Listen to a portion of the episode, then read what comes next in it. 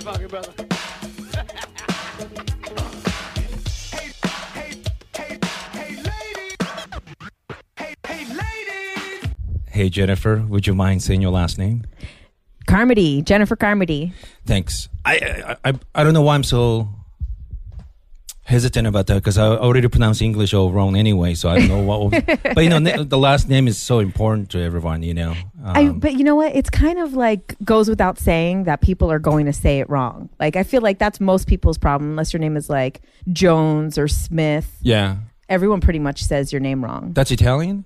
Uh, it's actually an Irish last name. Oh, I'm always wrong. you told me this before too.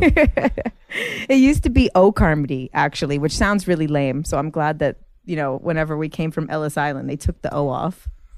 Um, I mean, how how would I? Because you do so many things so well, and and you you. you Why, thank you. You're so young, and I mean, how would how would you describe what you do? Oh yeah. I know you're a director.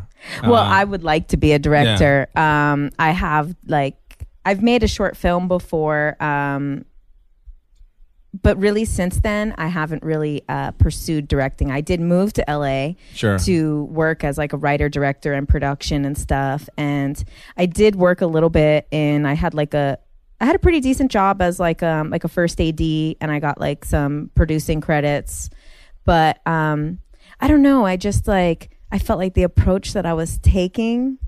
Um, not that necessarily my approach now is better because I'm still not directing Sure. stuff, but um, I don't know. I just felt like climbing up the ladder through the PA to the AD to eventually. I just felt like, and plus all the the drama of set and all these things. I was just, um, I was like, you know what? I'm just gonna go work on my own projects for a little bit because I was so like, you know, you work on a movie for like three months or something, and then afterwards you're like, hmm. So that was it, and all the reviews were bad, and everyone thought it sucked. Wait, um, well, Louis C.K. made a pretty thing and I know exactly, exactly. I don't I don't know what that means when when people bash it, you know. But um, And I mean, I understand it. I mean, not that like, uh, but I just felt like I was tired of wasting all my time working on other people's projects. Sure. So then I was like, you know what? I'm just going to start working on my own projects, and it's pretty hard to get a movie together, and takes a lot of discipline that I guess I haven't been too disciplined. Well, you're f- originally from Jersey City, Yes. East Coast. So you, you're an East Coast girl, and you went to film school in East Coast, or yeah, New York. Okay, and um, do you think it's e- I I don't want to say easier. It's it's it's just different, right? Movie business wise in East Coast yeah, in LA. you know, um, I actually f- moved here thinking it would be easier here Right. because there's so much more jobs here. yeah, but um it's a little bit different and you know i kind of when i worked on set in new york i didn't find it to be so like so much cattiness yeah. from men and women but like it was like more drama and cattiness here and i just got like really turned off to it and i was like you know what i'm gonna do my own projects that's how the podcast kind of came about Sure. because it's like help me feel like i'm staying active you know Yeah. and um but then time passes you know because i have a regular job too so then so much time passes when you're working for someone else because i'm still you know going to be working for someone else even with my own projects so um This, is this a weird question to ask? You, you're you're you're so good looking. Do you, do you think it's harder to try to get into that feel behind the camera? why thank you but um no Because I've seen I, you in like um American Apparel, was it American Apparel commercials? Yeah well no i i modeled for american Yeah. apparel yeah um yeah i mean i don't think that I don't think I've ever had a problem of being like too pretty or anything like that. Yeah. Like when people say stuff like that, I kind of don't believe them. I kind of think it's their personality. When they're like, I didn't get booked because I'm too pretty for this. I'm like, I think you're like too delusional and not relatable enough or something. There's something else. Yeah. You know, but I've never, I've never felt like either in a good way or a bad way have like my looks limited me from anything. Sure. You know? Um, but because I think sometimes people assume if a woman have a certain look, they they make assumption about them. Oh right? yeah, well yeah, that's true too. Then yeah, if, when I do work, everyone does think I'm fucking someone there. No, no, I don't mean. Like, You I, know, I- like I don't mean that. like that. Um, like you interview Amy Schumer, right? Uh Uh-huh. huh. I think she, she. I don't know if she agree with me, but I think she's in the right spot. Oh my Like, god, yes. Because she's pretty, but not.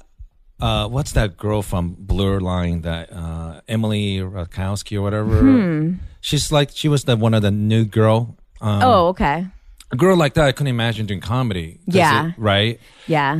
and um, uh, she's good looking enough. The guys like her, but not too crazy looking that women are not intimidated by her. Do I? Yeah, I think I hope like, I, I hope people are not taking it as an insult. That's no, not, but I, I think that's exactly. I think that's um, a big part of Amy's appeal. Aside from her being so funny and smart, uh, she's incredibly smart. Yeah, she's so smart and like her humor and her show is all like in a weird way, like very like political statements and social statements by through being hilarious and this season was unbelievable. I yeah, it was really smart. But I think exactly like no one hates her because they she makes them feel bad. Yeah. And that's people like like Angelina Jolie and stuff. Like remember I think we talked about this last Yeah. time you were on my podcast. How so many people hate Angelina Jolie and she's really never done anything for people to dislike her and it's really just because people wanted Assume to, they wanted she- to fuck her so bad. That, and people just assume she stole Brad from Jennifer, Yeah. and we don't know what was the relation between Jennifer and Brad. It could have, you know, maybe sometimes it just doesn't work out. Yeah, you know? it could have been deteriorating their relationship as it was, Yeah. and they he she came in, in. But exactly, like very pretty girls often get hated on a lot, like Yeah. Megan Fox. Like you know, a lot of people hate Megan Fox for no apparent reason. So that's like where yeah, I think it it definitely also helps Amy because she's Yeah. like this perfect look that people feel good watching her.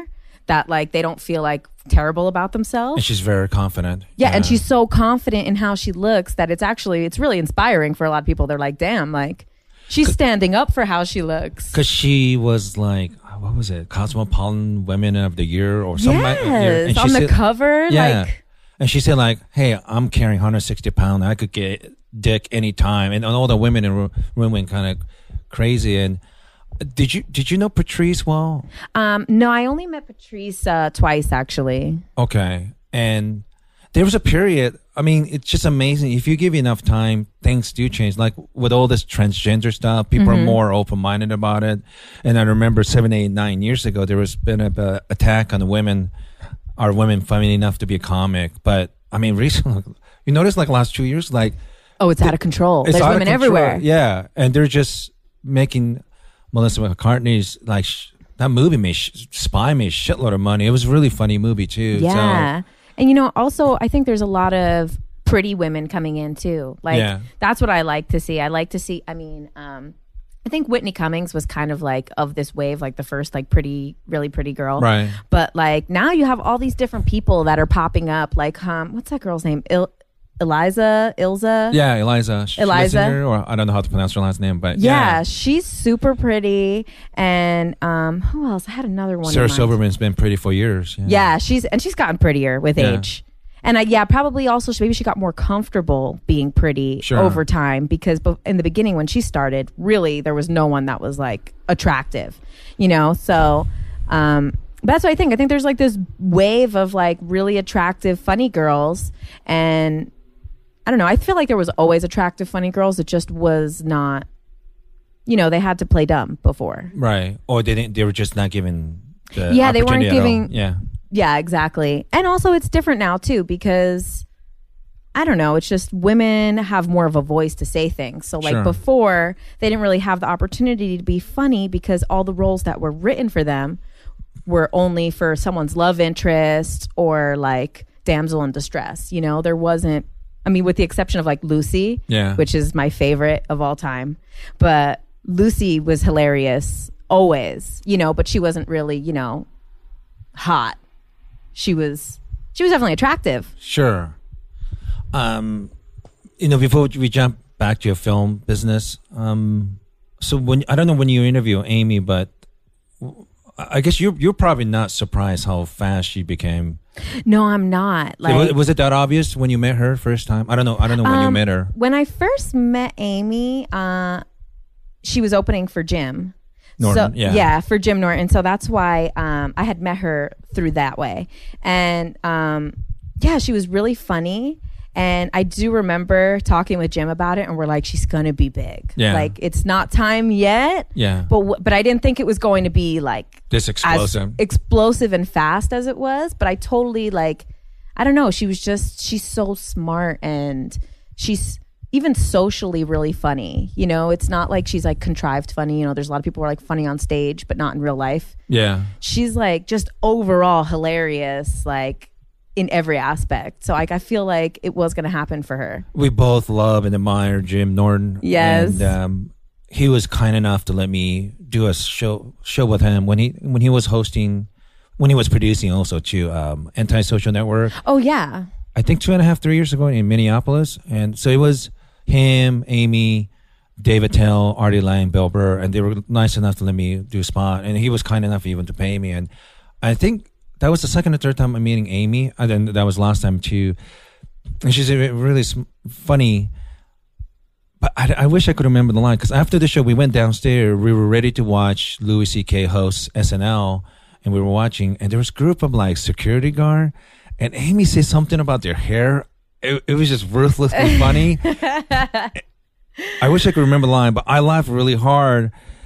And she said, "Oh, you should think I'm a cunt for saying that." Like she was really like, "No, I didn't mean like that." I mean, she was kind of te- saying it in a very teasing way, but yeah, she Oh my god. Yeah. she's really funny. Like, yeah, I'm, I'm really happy for her. She was always gracious and nice, and uh, I, Yes. I wasn't. I knew she was going to be this fast. I mean, this going to this funny, but Jesus, I, I don't remember uh, one comedian just having this kind of year in one year. You're right. Yeah, it's pretty rare for someone. Time magazine, that's not, that's a shocker. Yeah, me, that's big, especially for a comedian. Any comedian, that's huge to be on time Yeah. because you know usually it's like you know the the iconic people that have made it to there. Sure. You know.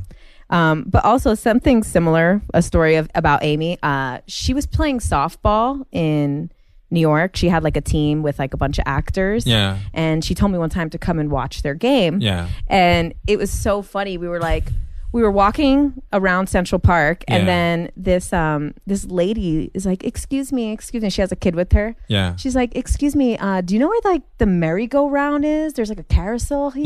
Yeah. And then she's like, "Oh yeah, it's over that way, but beware, it's haunted." And it was just like I just started dying, like, like the woman's face changed. Like she took her so seriously. She was like, "What?" She's so good at that. um, yeah, uh, and, and your podcast, boy, you had a Colin Quinn. I mean, I was really lucky that I had a very good start with the podcast. I no, had but a lot had of really huge good. names on Yeah. your, you know. Yeah, right in the beginning I did. Um, but like I was telling you before, it's kind of hard to book people when you're bu- busy. So um, I haven't been able to really get a bunch of big names Sure. back on. But um, but it's been good. Now I think uh, I'm also learning how to do it in this time, so it's probably better because it was like um, it was a little hard to interview, you know, people for the first time Yeah. big names, you know, on my first interviews ever. So, um, yeah, I think I've like learned a lot in that time. And now, um, I'm I, I'm just hoping that um, things do work out for you because you know a couple of days ago I was reading LA Time article and they were saying, like, did you hear about the fiasco with Fantastic Four? I didn't. It's um it, it's now that uh, it bombed in the box office. I guess there was internal fight between some of the actor and the director, but the article basically talk about the studio have um, tendency to want to hire new directors for several reasons. It's one, it's cheap to hire them because they're relatively new. Mm-hmm. But They'll two, take anything. two, studio and marketing people really want to control the director because when when you have like a big name like Scorsese, Yeah. you know you can't control them. They're so big. So th- I, I guess those are the two main reasons why.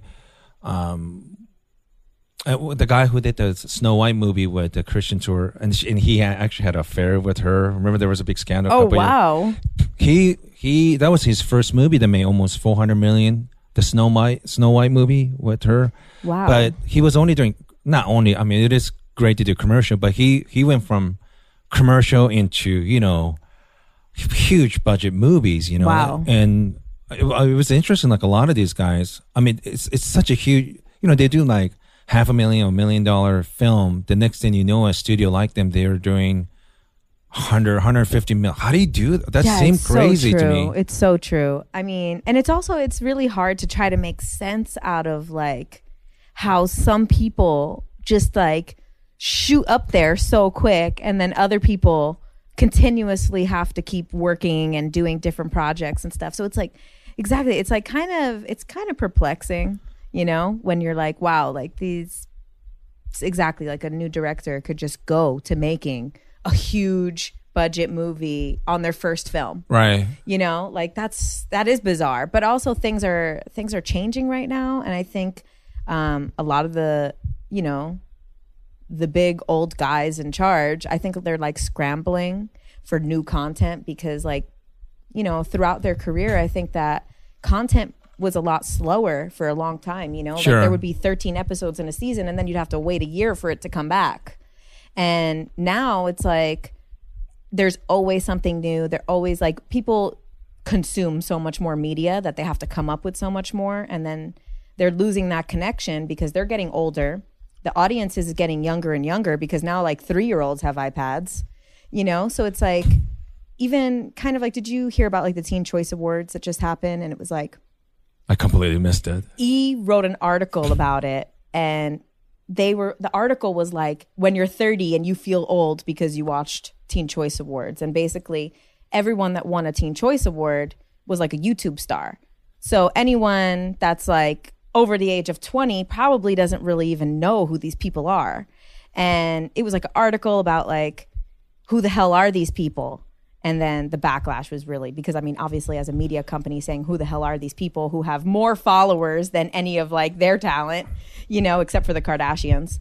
And then, um, but that's what I mean. Like, I think that they're scrambling for new directors, new writers. They're looking for like female comedians. Yeah. They're looking for all these things that are new and exciting because they don't know how else to appeal to people. So they're trying to like It's interesting to pull all the tricks out the bag. it's interesting the stuff you were just talking about because I think three weeks ago in, in Anaheim they had this convention for um, Hmm, I heard about it. It was like a YouTube. YouTube convention where if you want to be a star, you go to this convention or whatever, you know, and like I didn't even know any of that stuff until I read it in the paper, but um it's so new. You know, remember like five, seven years ago when Twitter was even bigger than it was now and some mother in Minneapolis tweeting something funny. Next thing you know, she has a book deal and Yeah, like that. actually, yeah, it was uh, like uh, Ke- Kelly Oxford. Yes, uh, yeah, I Kelly don't know if- Oxford. I don't know. If, I don't know if she's from Minneapolis. no, she's yeah. from Canada, but yeah, exactly. Uh, Kelly Oxford was just like hilarious tweets, and now she's like, some famous uh, entertainer retweeted. The next thing you know, all his or her followers start following her. yes, Yeah. yes. I think they were. I think she was already friends with like Jimmy Kimmel and stuff, Okay. and just had like same thing, like just a friend that was retweeting her, and then it just yeah. She now, now I think she works like she writes for. She wor- writes for some show on CBS, and she like has sold a script. She's a number one selling author in like three That's crazy. countries. It's crazy just from tweeting, and it. I think that's like yeah, they the producers are looking for these people because they don't know what else to do. So do you? I, I know we all have to work. Um, is, do you think you, when you have a free time after work, you just have to um, film something on your own? Is that That would be smart. I mean, I my hours, my work hours are so shitty. I work Yeah. eleven to eleven, so usually by the time I get home, it's like midnight, and um, usually I just go to sleep. Yeah. I mean, I usually I'm that is a long day? I know I'm just stoned and tired and go to sleep, but um, but no, I should. I really, and then sometimes I'm more like disciplined than others. But now that I've been like, you know, doing the podcast and working with like a bunch of different comedians and stuff, Because I know you also work with Jim's animation, right? Uh, yeah, yeah, The animation right now, um, we're still working on it. Uh, it hasn't been released or anything yet, but um, yeah, that's been really cool. That's been a, a really awesome project. I can't wait to till that's out there. Right. Um, so yeah, I am working on a couple different things, but I really want to uh, start doing some videos and stuff like that, and just like d- start directing short videos again.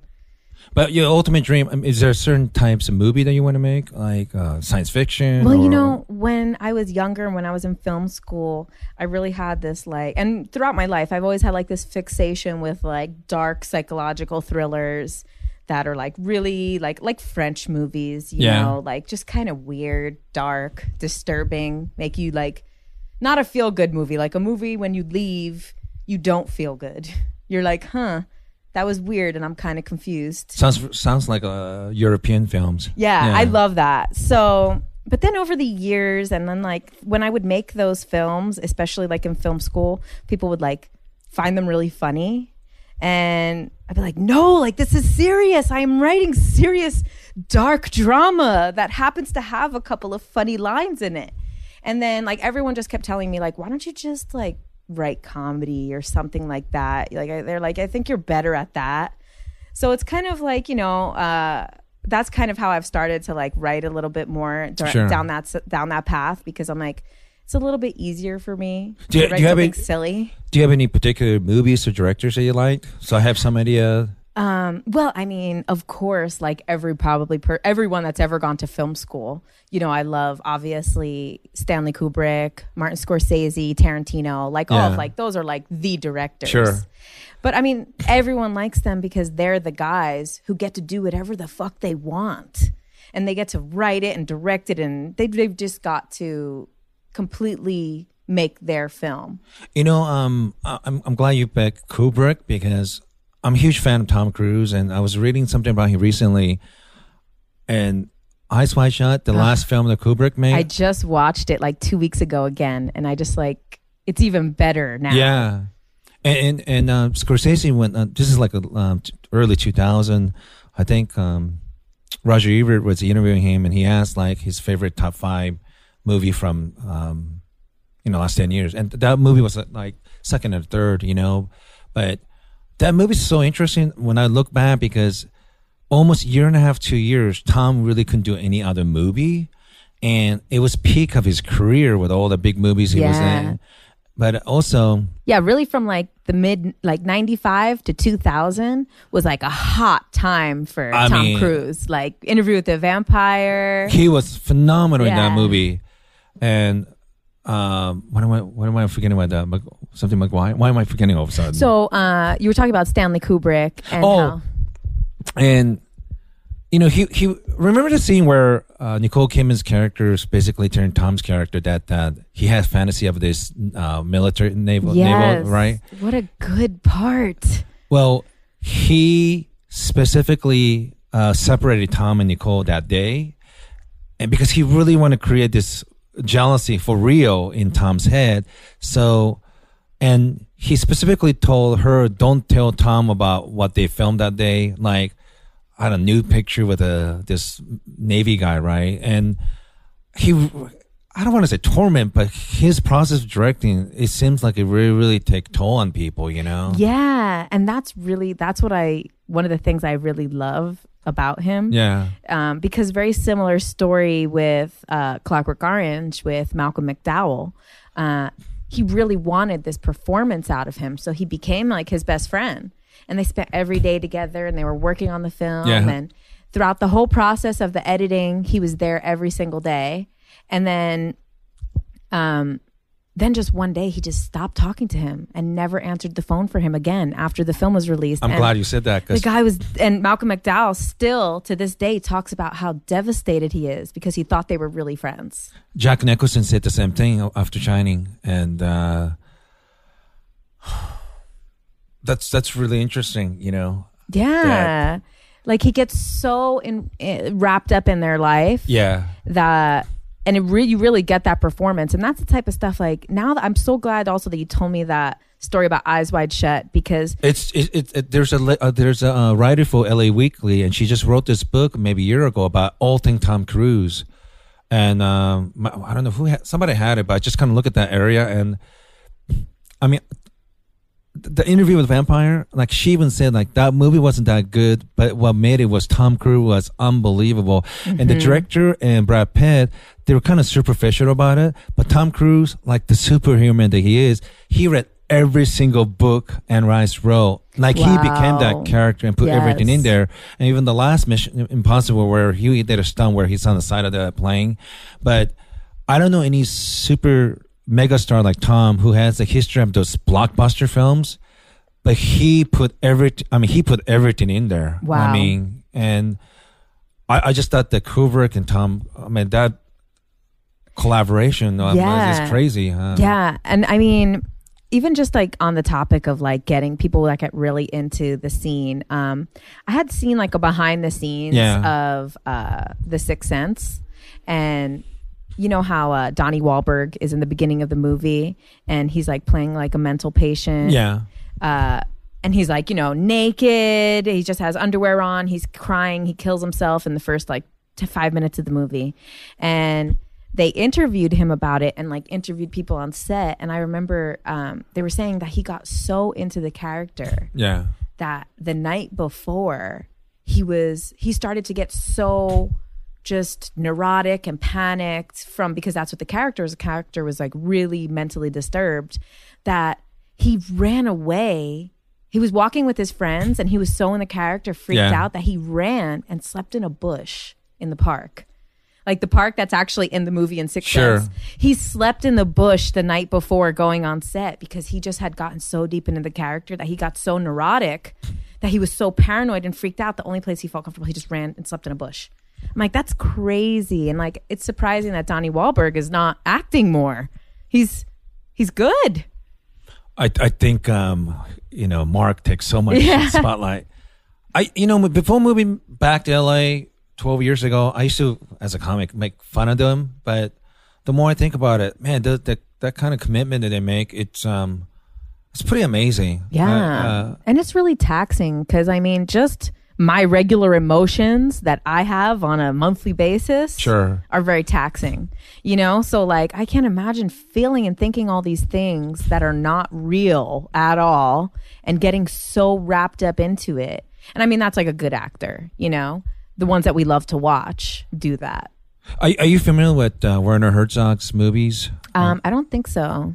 He um he's one of my favorite, and is maybe it's a acquired taste, but um, he used to have a collaboration with a, a guy named Klaus Kinski, and I think you're probably familiar with his daughter because his, his daughter and granddaughter are models, but his daughter was uh, famous for that famous photography of a naked girl uh, on the ground with a snake wrapped around her. Oh wow. That's uh, sh- that's Klaus Kinski's daughter, and she was in a movie called uh, Catwoman, like late seventy to early 80 But if you have a chance, watch a movie by uh, Werner Herzog Kinski because they made a documentary called My Best Fiend.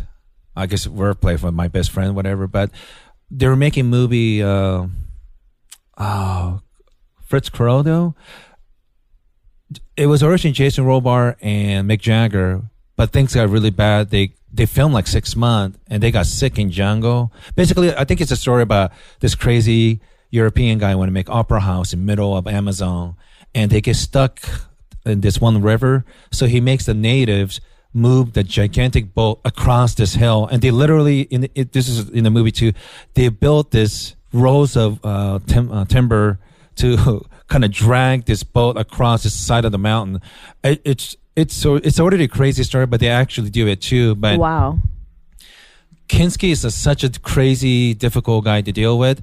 It got to the point where the natives are telling um, Werner Herzog like, "We could kill him for you if you want." This is not in the, this is not in the movie. This this is like they they offered to kill this guy because the natives don't like people screaming, yelling. But Oh wow. it's one of the greatest um, collaboration. But it's it's it's crazy because they were they were literally trying to kill each other, you know. And he's one of my favorite directors. In fact, um, the movie The Wrath of uh, Aguirre, it's it's always listed like top ten greatest film of all time. But I love hearing these stories about like sometimes actual filming was more dramatic than actual movie. Yes, this is what I always tell people too. I'm like, every time I've ever worked on a set, the, Oh, you I'm- a, I'm sure, mov- yeah. a movie about making the movie would be more dramatic than the movie itself. And speaking of that, I was just watching a movie the other day. I think it's on Hulu, um, called "Addicted to Fame," and it's a documentary about Anna Nicole Smith's last movie. So it's like behind the scenes of the movie. It's it's terrible. It's called Illegal Aliens, and it's like like space horrible movie, like really horrible. But then halfway through, they lose their budgeting, and then basically Anna Nicole puts up the money and becomes a producer. So it goes even more to shit because now she can rewrite the Yeah. script. So she starts making these awful rewrites and then she can't like it's actually it's really it's kind of sad to watch because you're like she's so she can't even get through a sentence. And even with the lines right in front of her, yeah. like cue cards right off of camera, she still can't get even one line out correctly. It was so bad. I, I think I'm, I'm, I'm, I remember meeting her six months before she passed away. Oh, really? You I- met her? I, I it was through um someone's roast. I can't remember whose roast it was. Um, Jonathan Branstein, Jim Norton's manager, got me a pass, I think. And you know, I'm a fan of Opie and Anthony, so you know when they have the wow Mm-hmm. sticker. So, so I was going around take, asking famous people to hold it and take pictures and send it to um, Steve, who used to work on the show. And she was very sweet, very nice, but I could tell when I was talking to her, she really wasn't there. I think she was on drugs or something. And, yeah. And um, Courtney Love was there too. Oh man. Yeah. Um, I can imagine who they were roasting with the those type of people in the audience. it must be somebody big. I can't remember. I've, I've been through half a dozen of those things last seven, nine years. But um, yet, I don't know how I feel about fame because it doesn't. I think you have to be pretty well adjusted person to deal with that, right? Or you have to be totally psychotic, it seems. It seems like you have to be totally insane to be famous. Because everybody's bashing uh, Justin Bieber, but in many ways, I feel bad for them. I mean, I'm old enough to be his father, you know. In fact, I'm I'm older than his mother and dad, right? but I can you imagine you're 19 and you have hundreds of millions of dollars, right? I don't I don't know. He must be such a douchebag. Well, uh, yes, yes. I uh I I, I Because when I was like 19, and I had that first little money in my pocket from working, I was a douchebag and I didn't have shit. But imagine, I don't. I'm 46. I don't think I could handle that money, even if I did not. You know what I mean? Like, Yeah. I mean, I, I it's easy to attack the guy. I, there's part of me was feeling bad because it's just. I've that how, how do you what what do you do to? It's not like you could go to school and prepare yourself with that. You know, you know. I'm sure only president could talk to other president about. Yeah, you- exactly. You know what I mean? Like, Yeah, uh, or even like you know Sia, the the singer. Yeah. she has like a quote, um, which is you know she covers her face. She never shows her face anymore, and she always like has like the weird wig and always obscures her face in some way. And she said that if anyone who wasn't famous knew what it was like to be famous, Yeah. they would never want to. So But I keep, I keep hearing that, but I would never know un, unless. we'll never know until you're there and Yeah. don't want it anymore. Yeah. But um, I actually I had done a an, a podcast a couple weeks ago on my podcast with a uh, he was like a specialist on OCD and anxiety and addiction, and basically we were talking about addiction, and Yeah. he brought up the. And actually, Dr. Drew has done a lot of studies on it and stuff. Yeah. I think he actually has a book that he co-wrote on it, which is basically in order to be a celebrity, to be famous, they say that actually you have the same mental makeup of an addict and it's actually kind of the same thing as an addiction. Oh, and I'm that's sure. that's why like those super super super famous people like they're addicted to that because it keeps it constantly like feeds it. Like look at someone like Kim Kardashian. The fact that she continues to get richer and more and she's still not satisfied with what she's doing. Yeah. She's just going to continue as long as she can. Like that's like exactly like someone who probably has like the way someone else would want crack. They want like validation Sure. and they need that and need it, need it, need it all the time. Um, maybe this have something to do with that, but maybe um, I read I read something about Beyonce, and she always tried to avoid saying anything in public because I guess you don't want to get in trouble for saying something stu- stupid. Yeah. but I, I don't know what kind of pressure they're under, and you know, she's done a really good job with never getting into Trouble. trouble once. I Yeah. can't imagine one scandal. Even when her sister beat up Jay Z in the elevator, she still came out smiling. Came out of the elevator smiling. She's never had right, any- and Jay Z handled that really well too. Yeah, they all everyone handled it like it was no drama. Even that because there's getting no his ass kicked. there's no upside to do anything about it you know um but uh, Imagine the self control you have to have, though, that if some girl is going crazy, smashing you in the face with her purse and stuff, like the self control that you have to have to, but also, you know, they have a lot to lose. So that's probably always in the back of their minds. Mm-hmm. they're very disciplined something. i mean Mm-hmm. beyonce and Jay, um I, I you know tom cruise always have soft spot in my heart because i've always been a big big fan but i thought it was really unfair because 10 years ago this year remember he was in oprah jumping on a sofa Mm-hmm. and everybody say crazy but like to me, Tom's always been like a people pleaser. It's room full of women mostly because Oprah show, and it was his way of showing affection. So yeah, maybe he went over the board, but it's that kind of performance in the movies that people like. So, you know, they're saying he was crazy and Scientologist now, and we don't even know why he's with Scientology still. I don't think he is anymore recently because he he want, he doesn't want to lose custody of his kids or whatever. But uh, I just know that. I thought it was a lot of cheap shot against them, you know. And, Yeah, that's um, true. And and the you know But did you see the Scientology movie? Yeah, I did. That whole Yeah. movie was cheap shots on him. because maybe he want to leave, but he can because they have some dirt on him. We don't we don't know any of it. Yeah. But I, I just thought, unfortunately, you know, it's like some comedians perform live show, they do something crazy, and the audience love it. Tom Cruise performed live audience, room full of women. But you know, sometimes people take out of the context something in a show. Yeah. They make you look crazy. So the way they were presenting Tom, I thought it was a little unfair. I, I, I thought, and and overall, I thought he did a wonderful job last thirty five plus years of not really getting into trouble. That's true. He's never really had like scandals and stuff, even through his divorce. It was a very smooth divorce. And they had, uh, I'm sure there probably was legal reason, but Yeah. you never hear them say anything bad about him. I- Yeah. um, yeah. I, I can't, I can't even imagine the pressure that they're under. However, though, I do know that he does have the backing of Scientology Sure. to protect him. Yeah. So anytime anything happens, he has a huge organization to back him up on anything. Right. And also, you know, for a long time, people were afraid to talk about Scientology until recently because they were suing everyone before. Now they've like cooled down with the suing for some reason. Maybe they're like don't have enough money to waste on suing, or I don't know, maybe they're taking a different approach in the way they're operating. I think less talk will probably help them better. I think. Yeah. You know. Um, Also, they can't shut up people anymore, too. Like, but for a while, they were able to keep people from talking about Scientology. But I think after that South Park episode, did you see it? The Yeah. one, what Scientologists really believe? I, I, I thought it was a joke. I really thought it was a joke until I reread. I read something and like, wow, that's pretty accurate. And I liked how, like, while they were showing all of this, like, nonsense, Disclaimer, yeah. disclaimer, this is actually what they believe. like, Um. So you you've been here how, how many? I'm like three and a half years. I've been in LA. uh, and and how's it going overall? Are you happy living in? Um, it's good. I do. I do like it. Obviously, you know, time passes really fast here. It's not like on the East Coast because you have winter. So like you're miserable for so many months stuck in your house. Sure. That it actually you feel the time passing a lot slower when you have different seasons.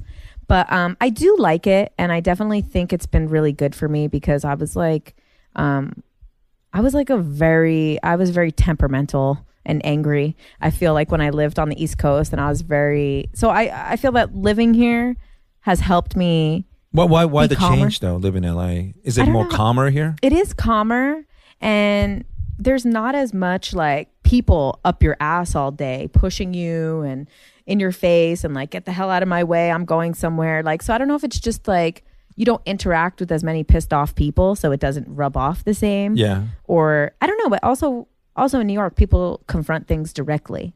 Here, someone will probably ignore it, say nothing, and then just talk shit about it later.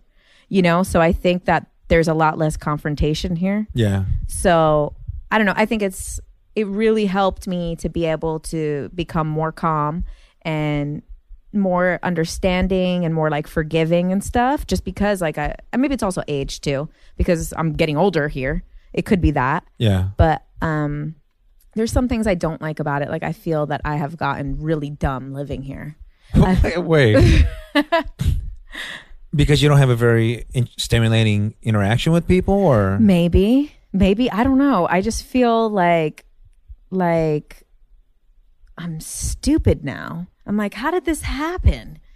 I was like, I remember being really smart, and now I'm here. do you do you think you you just have a higher standard? No, I think my, I, you know what I think? I think that actually, realistically, I think my, my expectations have been lowered by living here somehow.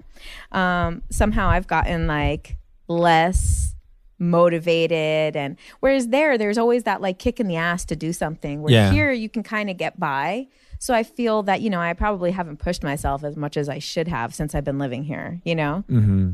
so that's probably what it is. Is that exactly? And there's not as much stimulating things happening. You know. Do you do you have uh, tons of a close friend or collaborator? Um. Hmm. Not really. No. Um.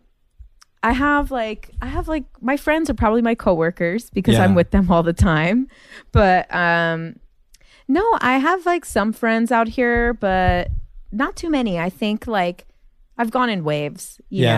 know. When I first moved out here for like the first like year or two, I feel like I had a lot of friends and a lot of social interaction Sure. constantly. I was always doing stuff when I first came here.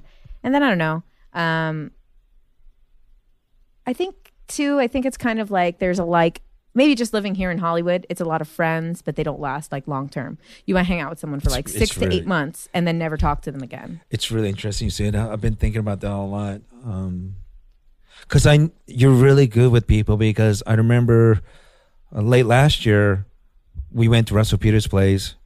Was it Christmas party or something? But there's people there and you were really good with dealing with those adults and some of the kids are running around and, Aw, she was so cute. and I, I think you have that necessary skill I think that's really important if you're trying to do projects and things like that. yeah, it's definitely. I think if I worked less, I would definitely be having more social interactions that Yeah. were by my choice, as opposed to like people coming into my job. Are you, are you good with the technical stuff, uh, like directing and, and editing and things like that? Um, I do edit. I really, I love editing video and film and stuff like that. Like, I'm a big fan of that. Um, yeah, I, I'm pretty good with that. With cameras, like, I know how to use them, but I just prefer not to.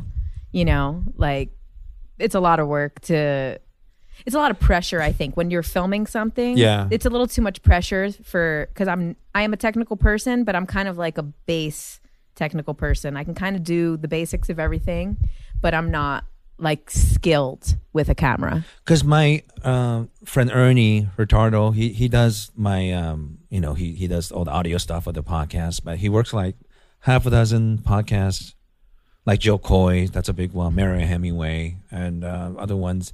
But his roommate Chris, he just got I think he just got this huge gig with Technicolor or.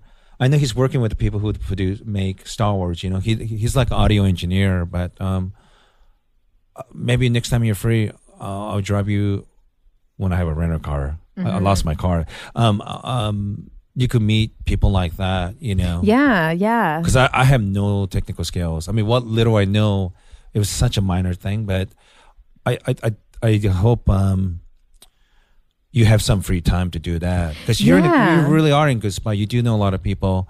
Um, but next thing you know it, you're 46. That that's what's happened. I just I'm like I was 16 and now I'm 27. I'm like what the hell happened?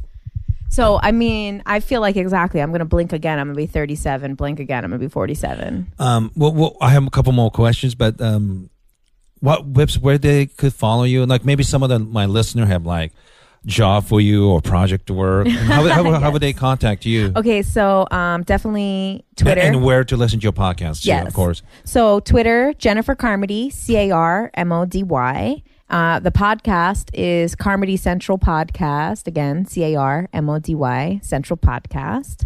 And either carmodycentralpodcast.com, jennifercarmody.com. It's all the same website. And, or people can email me too. They can email me if they want. Uh, Jennifer M. Carmody at Gmail. Okay.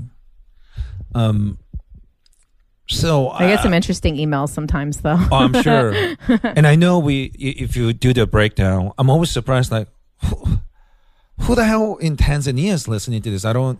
Exactly. That's what I, I have like a lot of followers in the UK Yeah. and I don't really like know how or why. I'm I, lo- I'm totally down with it. I'm like this is great. sure.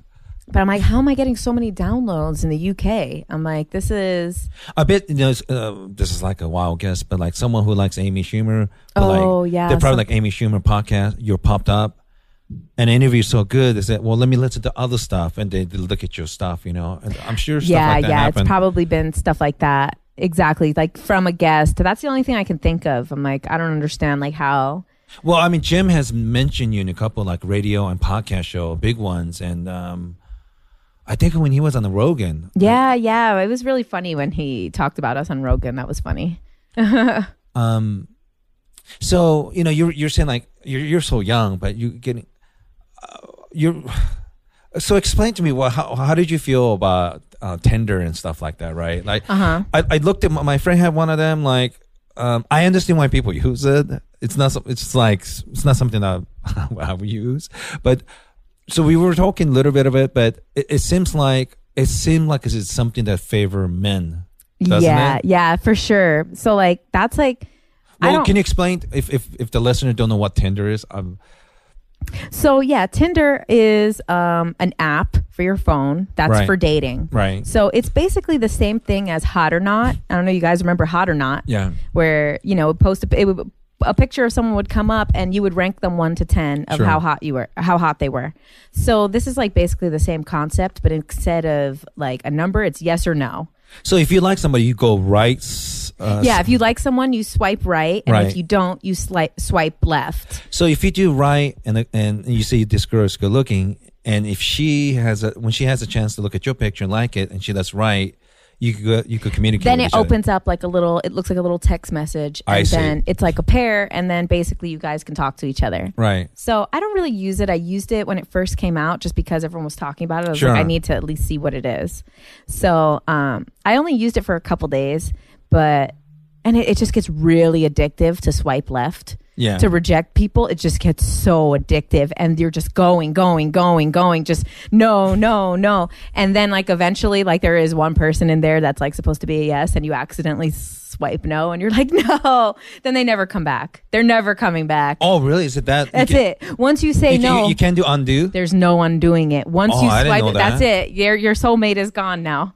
That's it. You swiped no. But um yeah i one thing i noticed maybe just because of like la and guys are like super douchey here but the pictures are ridiculous i see guys all the time i don't know why every single guy's picture is either he's like on a surfboard doing some crazy trick like snowboarding doing a flip in the air Yeah. like what are these pictures and then the That's other really funny. the other one that I see, I saw like in my only three days on Tinder, I saw like 20 different guys that have a baby tiger. Like, it's not their baby tiger either, but who is, what is this service that is going around bringing a baby tiger to guys for their Tinder profile? So, uh, so you must. Uh, I'm assuming you did some of the guys right, Mm-hmm. the good looking, whatever. And if you did that, how many guys contact you? As many as, um, as many as you say yes to and they say yes to you. Yeah. So, I mean, I said yes to uh, a few. And Were they aggressive or they're nice? um, a lot of them don't even answer. A lot. Oh, I they mean, don't? No, if you don't, I don't know. It just depends. I think a lot of people, probably the guys that I said yes to, were probably like the attractive guys that everyone says yes to. Right. And so I don't know. I mean, I didn't really message message anyone first sure. And a bunch of people didn't message me either and then i think after a certain amount of time it you lose your opportunity to talk to the person after Oh, like a couple of days yeah I like see. the chat will expire if you guys don't talk to each other so um i didn't really talk to many people Are, are the it. pictures depend on the geography too? Like, of course, not, they're not going to try to match you with somebody in New York City, right? So exactly so it's like yeah you'll do like a five mile radius or something like that Ah, So- now I, okay. So actually, for where I live here, I actually got like a lot of like. The only people that I actually do remember I swiped a couple people yes was because I recognized them from like shitty reality shows. Oh, So I was like, I'll just say yes. Yeah. And then probably just ask them to be on the podcast. right. You know? So um yeah, I saw like some guy from America's Next Top Model on there and like a couple other people and like I matched with them, but then I never end up uh writing to them and then I never really logged in again. So I'm assuming they expired the the chance to whatever ask them to come on my podcast. It, it seems like a vanish for men because traditionally you go to a bar, talk to a girl, you buy drinks with her, and if something happened or not. But some of the guys were telling me like it's the it's the best way to meet with a girl without spending any money. Like they they could try to contact like 15, 20 girls in an hour. And and one of the girls saying like she knew uh, the guy was trouble when after they had sex, he was ordered back on Tinder right in front of her. Oh yeah. my god. Oh god, that is so bad. He started Tindering immediately after. See, that's where I think like I have some guy friends that have trouble interacting with women. But do you think that's the best way for them to I think that? it's perfect and I'm trying to force them to get on because I'm like that's good for guys. Now, whereas like my sister who's just like gone through a divorce and she wants to start getting back into dating, I am like you better stay the hell away from Tinder. Because my sister's the type of person or a lot of women, they're looking for something serious. So, and my sister, my sister's my sister's looking for another husband. She ain't looking for a fuck, you know? So like I'm telling her, stay away from online dating. I'm not saying ten, it's impossible Tinder, but it seems like odds are against you. Yeah. And also, I mean, that's like I keep telling my sister, if you want to meet a good guy, Yeah. sign up for a charity, start doing a charity, meet a guy that does charity who's not going somewhere for pussy. If they're going into Tinder, Maybe you should make an app for charity. no, but like that's the only that's the only place I can think of where like you'll meet a really good guy. Yeah. You know, because he's there because he wants to help people and is genuinely nice. He's not going to get laid, you know? But a guy going on Tinder is going to get laid. And Wait, men will say anything to you that they need to to fuck you. They will tell you any type of lie that they need to. So it's like it's great for men. It gives them that platform to tell the mm-hmm. lie, to impress the girl, to get the girl, all of that. But for a girl, I feel like no, that's like you might as well just throw yourself into like, you know, a lion's den. That's what it's people are going guys are going to have sex, you know. On on one hand, if you're super young, empowered woman, you're making this decision and you're not serious. Uh, okay, I could see that's a Yeah, if you're looking to have fun, for girls that are looking to have fun of any age, Yeah. or just a little validation, a little get someone to to hang out Sure. with or talk to, I think it's great for that. But but for most women, I, I do think it's a, probably a bad news because now I'm sounding like really old. it, it just seems like I would imagine most women eventually prefer some courtship, Yeah. and I don't think Tinder developed that skills. I don't think. And I mean, there is a bunch of stories of people getting married through Tinder and all Yeah. this stuff, but like, really, it's so superficial. If it's just as simple as swiping your finger, Yeah. that's going to be on your phone, swipe in every direction anyway. You're all you have to do is just move your finger. That's the amount of work that you need to do to open up the opportunity to Yeah. get a date with someone. Then then yeah, it's not really going to work because also, you know, women want to be, you know, earned. There's not really the work there. So it's like if you're just looking to hook up, it's great. Uh, which is probably why like a lot of people either do or don't use it is because they're either looking for that or not looking for Sure. that. But yeah, I mean, exactly. I think for a woman, especially uh, someone who's like over the age of like 25, you know, it's probably better for them to like meet a guy in real life and have him like work his way in as opposed to just like Is is it that big of a difference between uh, New York City and say L.A. or is it the same? It's the same battle. I don't want to say battle. Same. Um, Well, I think um, both being big cities, I think they're probably two of the hardest places to date because there's so many options. even though there's more people, there's more. That's the that's why it's harder because, because there's more option. No one wants to settle down. But like if you're in somewhere in Alabama, that girl who's the prettiest girl in town, Yeah. like if you get her, you're not gonna let her go because you know like that's that's the prize of town, you know. But like I used I used to say on stage, um, uh, getting a new girlfriend is like getting a new computer. A week later, you see a better deal. Uh-huh. And I think I think the Tinder thing was. I think a lot of people are saying that you're always looking for something better.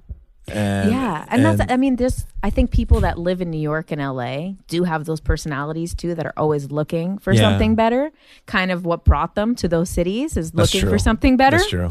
So I don't. I feel it's like almost impossible to date in both of these places, and I feel like I don't know. I feel like just me personally. I feel like dating here, you or there, you kind of have to accept the fact that it's it's not even though it might appear to be exclusive Yeah. there's so many other women out there they're probably cheating you know like the, what else i mean if if i lived in like kansas and it was like just me and my dude then i'd probably feel maybe like probably he's probably not having sex with anyone because it's a small town and it would get around but i feel like yeah i'm bigger i feel like there's just too many options and too many attractive people and too many active people that need validation Yeah. you know Um. Did you did you ever meet Billy Corben, the director? Uh, he did. Uh, I haven't. Um, Cocaine Cowboys, and he yeah, does, I've watched it, but I, I never, um, I never met him. No. I think Jim knows him through Opie and Anthony, but um, there was an article in Grantland this week about Miami have one of the highest rate of um, scam, and one of the reasons why they were saying that because most of the people are transplanted there. Like when you're from old, like Kansas or something, you usually know your neighbor for a long, long time. Yeah. The chance of somebody deceiving you is remote because you know someone who is related to that person, or you went to school with that person's brother or whatnot. You know, exactly. and they're they don't have. I don't. I don't get that feeling from. It's, I love LA. I don't get that a lot from LA, and New York City, and places like Miami. yeah, so exactly. A lot of transplants. Those places that have a lot of transplants, I there's feel you can't put shame on people because they don't really know. Like, why do I give a fuck offending you because I don't, you know, Yeah. exactly. So it is it is very difficult, and um, I also think um, Miami must be a real hard town to date in because you see like the people there, they're so like plastic surgery to have like the biggest asses and it's like such a such a sex city. It's like the girls are all in thongs and like yeah, like Miami is such sexually driven more than New York or LA that I can imagine there it must be like impossible to actually find a legitimate faithful relationship. that seemed very reasonable to me. I I, I, I remember going to South Beach and like I'm not gay, but like I couldn't believe how physically perfect a lot of those people just walking around, you know, and Exactly. How do you settle down when everyone is perfect and looks perfect and everyone's apparently horny and drunk? You know, like it's it's kind of like and that's why I think like anytime like you're living I feel if someone is moving to LA, they should be moving here for like their career. Yes, But if they're moving here and think they're going to find love, good luck. You know? I remember my friend Sam and and Mike uh, from high school. They're both valedictorian, and they're super smart. But they told me um, when when Mike went to um, UC Berkeley, he's valedictorian. You know, he, he smart. But when he went to physics program, he was basically telling me he's like a middle of the road. So let's say you're from Midwest, you're the prettiest girl, you know, Miss Kansas, whatever. But girls like to show up LA every day, and all of a sudden they realize they, they're pretty. But, then But- all of a sudden they think they're not even pretty anymore because They're pretty, but now you have the beautiful women from all over the world. You know, like I remember Jim used to take me to Night Show, and I couldn't believe sometimes the faces that I saw there. You know, yeah. like, and that's I think that's really hard in places And like LA, and Miami. I was trying to like write some clever tweet, but I couldn't get the words Yeah. in the the character frame. But basically, it was something along the lines of like, you know, basically like, you know, your homecoming queen, the most beautiful girl from your town, like Sure. comes here and it's like natural beauty is so cheap here that people start to just obsess over fake beauty. You know, like all the natural beauties here, mm-hmm. they come here, they're gorgeous. After living here for a couple years, all of a sudden they feel like shit and they start emulating all this fake beauty, getting the lips, the cheek injections, you know, bleaching their hair. They just start getting like this look, the fake tan, spray tan. Yeah. And it just becomes like an obsession with fake beauty after that. And I just find it like I, it's just so crazy to me. You see like these It's girls- never ending, right? Like, it, like Yeah. it, it, it could never. the new pretty girls come in and then those last pretty girls that were in just start ruining themselves with plastic surgery just start fucking up their face well, Megan Fox is really pretty, but I didn't realize. I didn't realize until like a couple years back she had a lot of plastic surgeries. oh she did? Because there's a picture of what she looked like 10 years ago and uh, it's obvious she was pretty but not at that level right she now. She wasn't like well she had a really good plastic surgeon then because it's mostly it usually doesn't work. It doesn't mostly it doesn't work out. Because you ended up looking like i don't uh, and i know it's not nice to say but transgender person you know but um, Mm-hmm. yeah but yeah some people do it really good. Like i mean like kylie jenner her plastic surgery has been a godsend. As much now i kind of like i'm against it for that reason. Before i was against it because it didn't look good. Now i'm like fuck she looks too good. This Yeah. is not fair. Shouldn't be allowed. Um this is kind of related. So i'm also want to know what what did you think about whole ashley madison yeah fiasco? exactly. So um i'm shocked and not shocked that there was that many members like, like, I- 32 million or something Like that's insane. Obviously, okay, most people cheat and are liars, but I'm like, damn, that many people need to use a website to do it. I'm shocked. And I I love that they I actually wanted to like go in and just look through the names just for like the sh- the the hell of it, you know? But then I'm like, yeah, I don't really know how to access the dark web. You know, like I, what what the hell is that? Like I just learned what the dark web is like last week. So Yeah. now I feel like cool because now I heard dark web. I'm like, ooh, I know what it is this time. But um, so basically, there's like another internet within our internet, which is hidden, which is the dark web, which you can like. My friends were telling me that you can go on there, you buy. You can buy drugs, guns, weapons, you buy anything. Human trafficking, buy people, you can buy a hitman, you can buy like anything on the dark web. And the, everything they use is bitcoins. You pay for everything on the dark web with bitcoins, they were telling me. And like people were telling me, like, you can literally hire a hitman so is the it dark web. website where you're doing some somewhat questionable thing? You don't want to get in trouble by authority, yeah, and a it's whole- easier to do those things. it's apparently a whole type of internet platform Yeah. hidden within our internet, which kind of like I think it's like you know it's a community, kind of probably like if Reddit like took over and made its own internet, I see. you know, or 4chan became its own internet, and basically yeah, it's like, and my friends were showing me like screenshots of it. That there's like you buy all types of weird drugs and So if you go to dark web, there is a way to figure out who's on the list. Like well, yeah, that's what they say. They posted it on the dark web, and I would have not known what that was if someone didn't just tell me last week that it's actually like hidden websites. huh? Because And I, I, don't know exactly how to get to them or what they're called. Because I, I remember uh, reading some uh, la- ladies got angry angry because they found out their husband's email was on, on that. Whereas Oh registered my with god! that, How uh, about did you see that woman that works for? She works for like the the government in England, and she's like, "This must be some malicious joke. Who would sign me up for this site? I would never ever do. it. This is a malicious joke." And we're like, "Oh my god!" And all these people are claiming that they had fake accounts made, and that because they don't require email verification for Right. privacy reasons, that you could do anyone's. Oh my god! And how about um, the 19 and counting people? One of the guys, one of the I don't know what that is. Oh, 19 and counting. There's it's like a show about these people who have like 19 kids or more.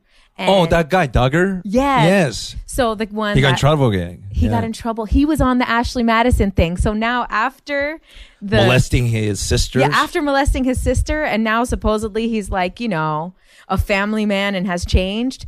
He he came up on Ashley Madison. That is great. Like I was like so entertained by that, and I love like I kind of have a feeling that like this uh, group, this like group that's similar to Anonymous, what it's called, Impact something. Because you know, Anonymous is the hacktivist group that has Right. released a bunch of stuff, and this is a different one. And uh, I forget what it's called, but I'm like, I bet you this one is. But what what's the motivation? They they have such a high moral standard that they're mad at them for cheating on their spouse. See, that's what makes me think that it's like a group of disgruntled women Yeah. that are like, fuck this.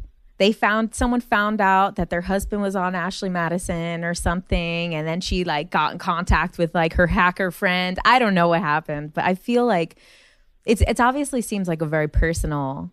But all these all these hacktivist groups, they all are very like moral. Their moral standard is so high, apparently, and they like are exposing all of these things. I have uh, seem a little questionable to me though. It is. It seems very questionable because, you know, Like government stealing our private, violating our privacy. I could completely understand that. But if my next door neighbor's husband's cheating on her, it's not good. But it doesn't seem like it's my business neither. You know. yeah. But I do like. I I can't say that I don't. I like love it. I love it getting. I love the exposure because you know what? I don't know. Maybe it's also like uh, being a woman. Yeah. You know, you're like good, good, good. People are getting caught finally. I, I don't think either one of us going to say women don't cheat. But let's Mm-hmm. be honest. No, women do too. But the higher percentage of guys Yeah, because you cheats know what? way more than women. Let's be honest. And also, guys, they have like this like idea that they're doing it because biologically they need to. Yeah. So fucking full of shit. Some um, I am so tired of that. we need variety because it's biology. It's evolution. We're we're we're our seed. It's like, "Oh god, fuck off. You need validation just like every other person that's cheating." You know? um it's it's funny you said that because my I don't know if you know Rosie Tran, but she interviewed um what's his name, Christopher Ryan. Mm-hmm. He uh he, he wrote a evolutionary book where it pissed a lot of anthropologists because he basically said like when they cheat it's natural because that's what they're meant to do and women don't want to hear that you know But but also, how upset are men when women cheat? It's not natural by their reaction to when it happens to them. If it was nature, they would be more accepting. But when guys get cheated on, they it's lose a, their big, shit. It's a big ego thing, but but is- isn't it also true? Because I've heard many of female friends of mine, they could almost tolerate them husband having sex and that's it.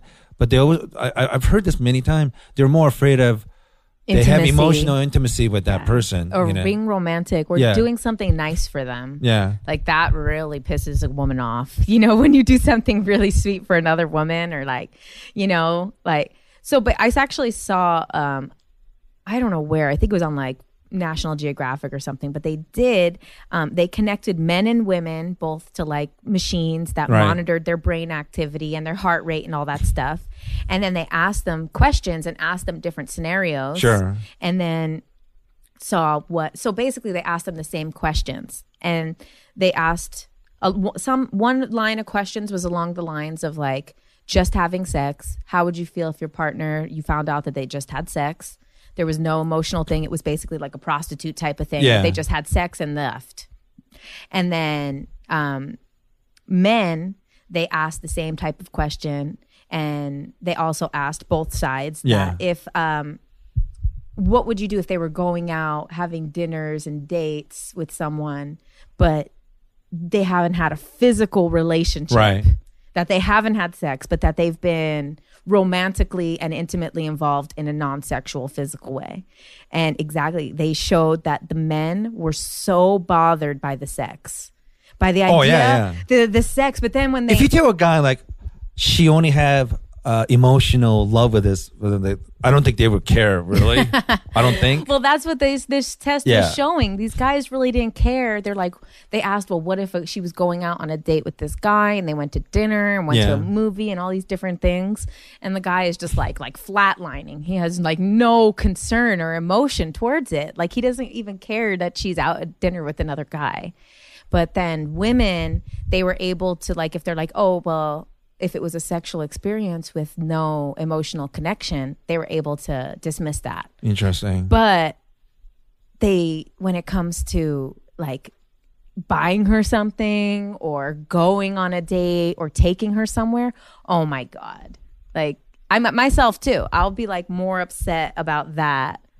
Like or even just like, like maybe even um, let's say you you have a boyfriend A that you've been dating for a while, and you guys have a special music with each other, right? uh-huh And he decided to share that music with oh somebody. Oh my gosh yes you know what one time um i remember when i caught my ex and the thing that had upset me the most about the whole thing was that he would say we would say stuff to each other Right. intimately and then i saw him sext it to someone else Oh no. so okay, never actually met or fucked the person, but the fact that that's your guys' thing. but that was our Our- little yeah. perverted thing to say. How dare you?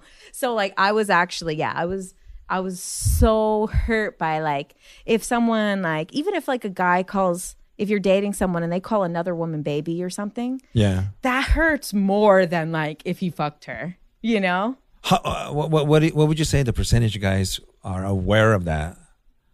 Because there, I think most guys respond like, "What's the problem? I don't. Why? Why? Why?" You know what's really weird too is that like that's the thing that the other one mostly does. You know, like when guys cheat, they're usually not going out on the town and wining and dining her. They go and like fuck some girl in a motel real quick. Yeah. You know, and women when they're being unfaithful, a lot of times are having like a emotional affair where Yeah. they're not actually having sex with the person, but they're romantically hanging out and doing sweet things together and stuff like that. So that's usually the way they cheat too. But it's like that's the thing that also bothers them the most if Yeah. the other one did. You know, I, um, did you watch that show Affair on Showtime? I, didn't. Um, I didn't get a full of, uh, uh, appreciation because I'm not. I don't have a girlfriend. I'm not married to anyone. But my friends were saying it's a really hard watch with your spouse because it's a show about the husband cheating on her and lying to her, and the whole time he's watching, sh- they're both watching, but they're both thinking like.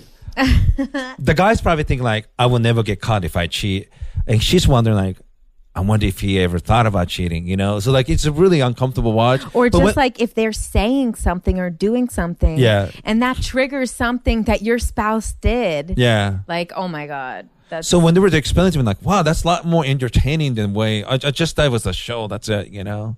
wow. Um, but is it a written show or a documentary? oh, it's a show. It's, like a written yeah. show. Yeah. Oh, but you know what? What it's a really interesting because there, it was about ten episodes, and what, what was so made it interesting. Um, he's a he's a high school teacher, and every summer they go to um really fancy place in like um Long Island. What are those, those fancy places? Um, In like the Hamptons. Yes, and his uh, father-in-law is this famous author, and he had to have shitload of money. So every summer they go to there, and he meets this waitress. What makes the show really interesting? They repeat the same story twice on the show. So first half an hour, you know, it's from his point of view Um, for the half an hour. Then they go back, repeating the same story, but except it's a point of view from the girl he's having an affair with. oh wow. So when you watch it, like the way he remembered versus the way she remembered is, is always a little different. So it's, it's really interesting when they were having an affair. You watch like, oh, that's how she was seeing seeing that situation, and and if if you're a woman watching from his perspective, like, oh, he really thought she was flirting with him. It was it, it was really interesting. Wow. Why? Yeah. I actually, I definitely want to watch it now. That sounds really interesting. It's really interesting, and I didn't, and I, I, I thought it was, I thought it was entertaining. But the girl who had a fair, uh, cheated, uh, the, the the mistress, she won the Emmy for it. Oh, And- really? yeah, Wow. And and um, they both are Damn, I'm out of the loop. the guy. Uh, it's just, um, he was the star of The Wire, the white detective with the drug problem. I don't know if you ever saw. Oh, I, I forgot. I can't remember the guy's name, but. They're both non-Americans, but they play Americans so well. But- Wow. but I, I find that really that device where they're repeating the same story in the same episode, but That is, yeah, that's great because Yeah. exactly, you know, obviously no one ever knows what the other side, and especially not just another person, yeah, but a person of the other sex, Yeah. how they're viewing a situation, you know, like how like you might be interacting with someone and exactly you don't know like what type of story is going on in their head whether they think you're flirting with them or Right. not or you know what their intentions are I mean, I, um, I, I don't want to know detail. You don't have to name names, but um, I, I, I got the feeling that was there some in past someone has cheated on you. oh gosh yes So is it usually you have a gut feeling about something? It's not evidence, right? Like, Well, you know my what? general feeling is if you have a my general feeling is if you have a gut feeling for no reason, but you have that feeling, chances are you probably are right. yeah yeah you know what steve Harvey this sounds harvey like such an anti-guy thing to say, but that's no, but it's true. And Steve Harvey had this. They were interviewing him on something, and I just saw like this one clip of it, and um, he said that his advice to women Mm-hmm. would be uh, to trust your instincts because you're right more of the time. And the worst thing that a woman can do Yeah. is not trust her instinct because they're pretty much always right.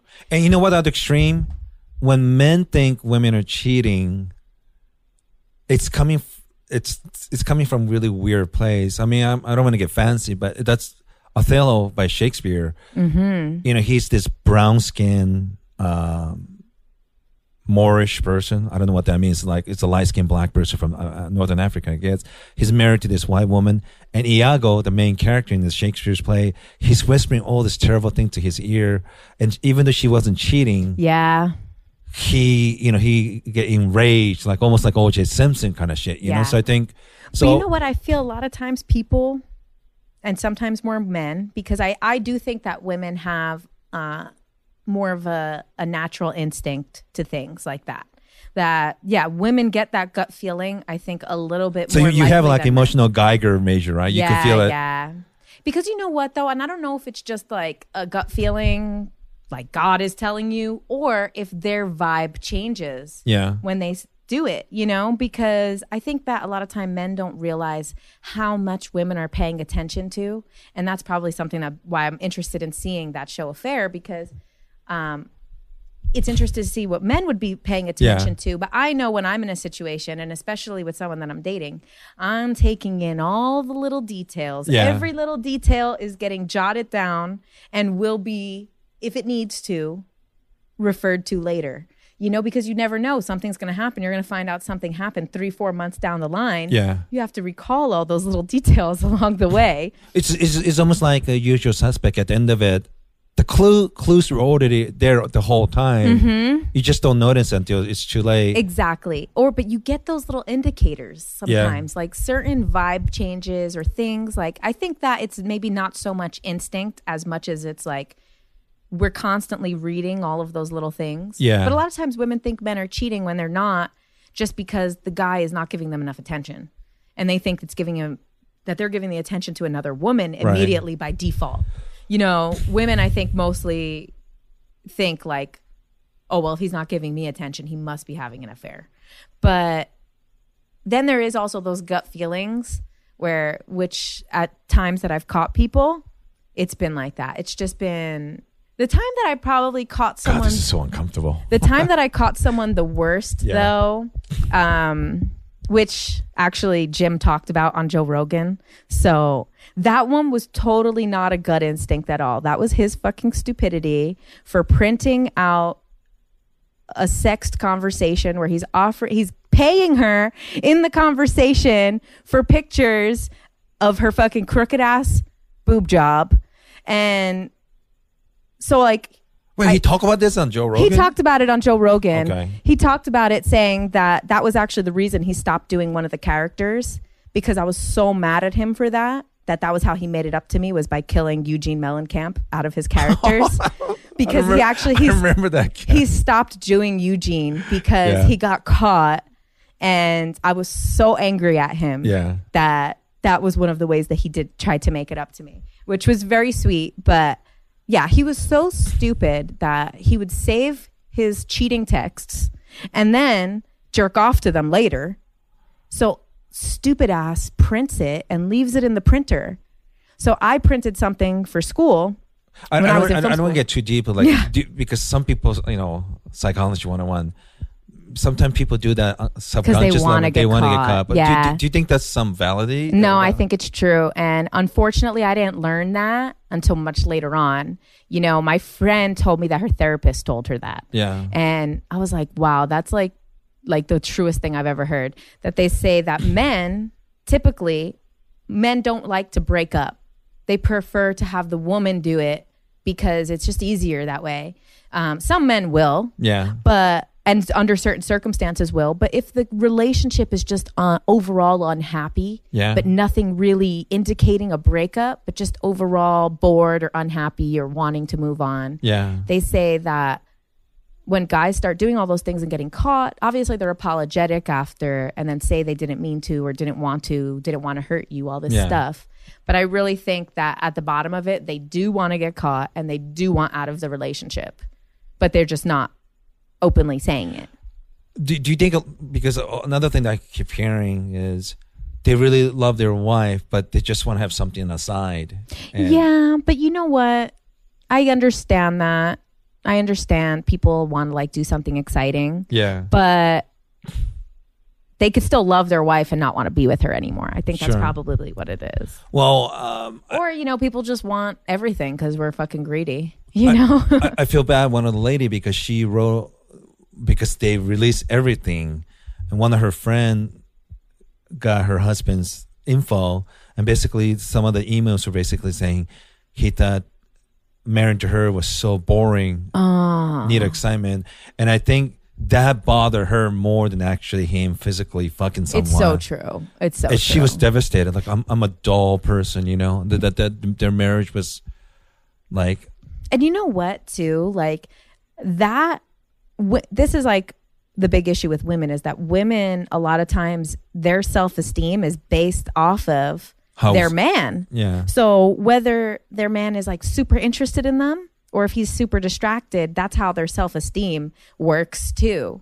So when they start cheating, they see that interest leave and then they see the interest. So they actually just feel worse and worse and worse about themselves. Do, do you think that's the case with even with women with a high self esteem, or do you, I think so. Yeah. so? That this is a really hard Or- on you guys. it, it- is and i think that even with high self-esteem uh, if you have high self-esteem and someone cheats on you you Yeah. dump them right away so if you end up staying you're probably hiding some low self-esteem in there you know Huh. because um, people that i know i've used this example a couple times just like talking with friends because like um, pe- me particularly and also i could talk say this about like my family my sisters my mom probably um, when we've been cheated on, we'll fight, but then all of us have stayed with the person after. Not forever, but continue to date them after. The, let's say the role was reverse.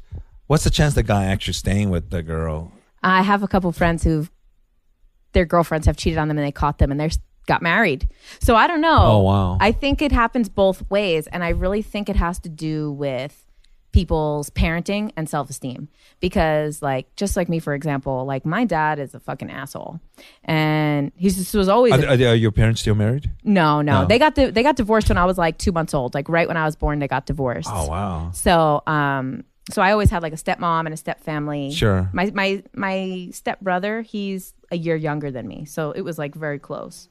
And um, so basically, I have another friend, and her parents were like, she's like the perfect perfect family, typical like they're nice, average white American from middle of America, perfect people. Sure. And when her boyfriend was cheating on her, she just packed up her shit and left.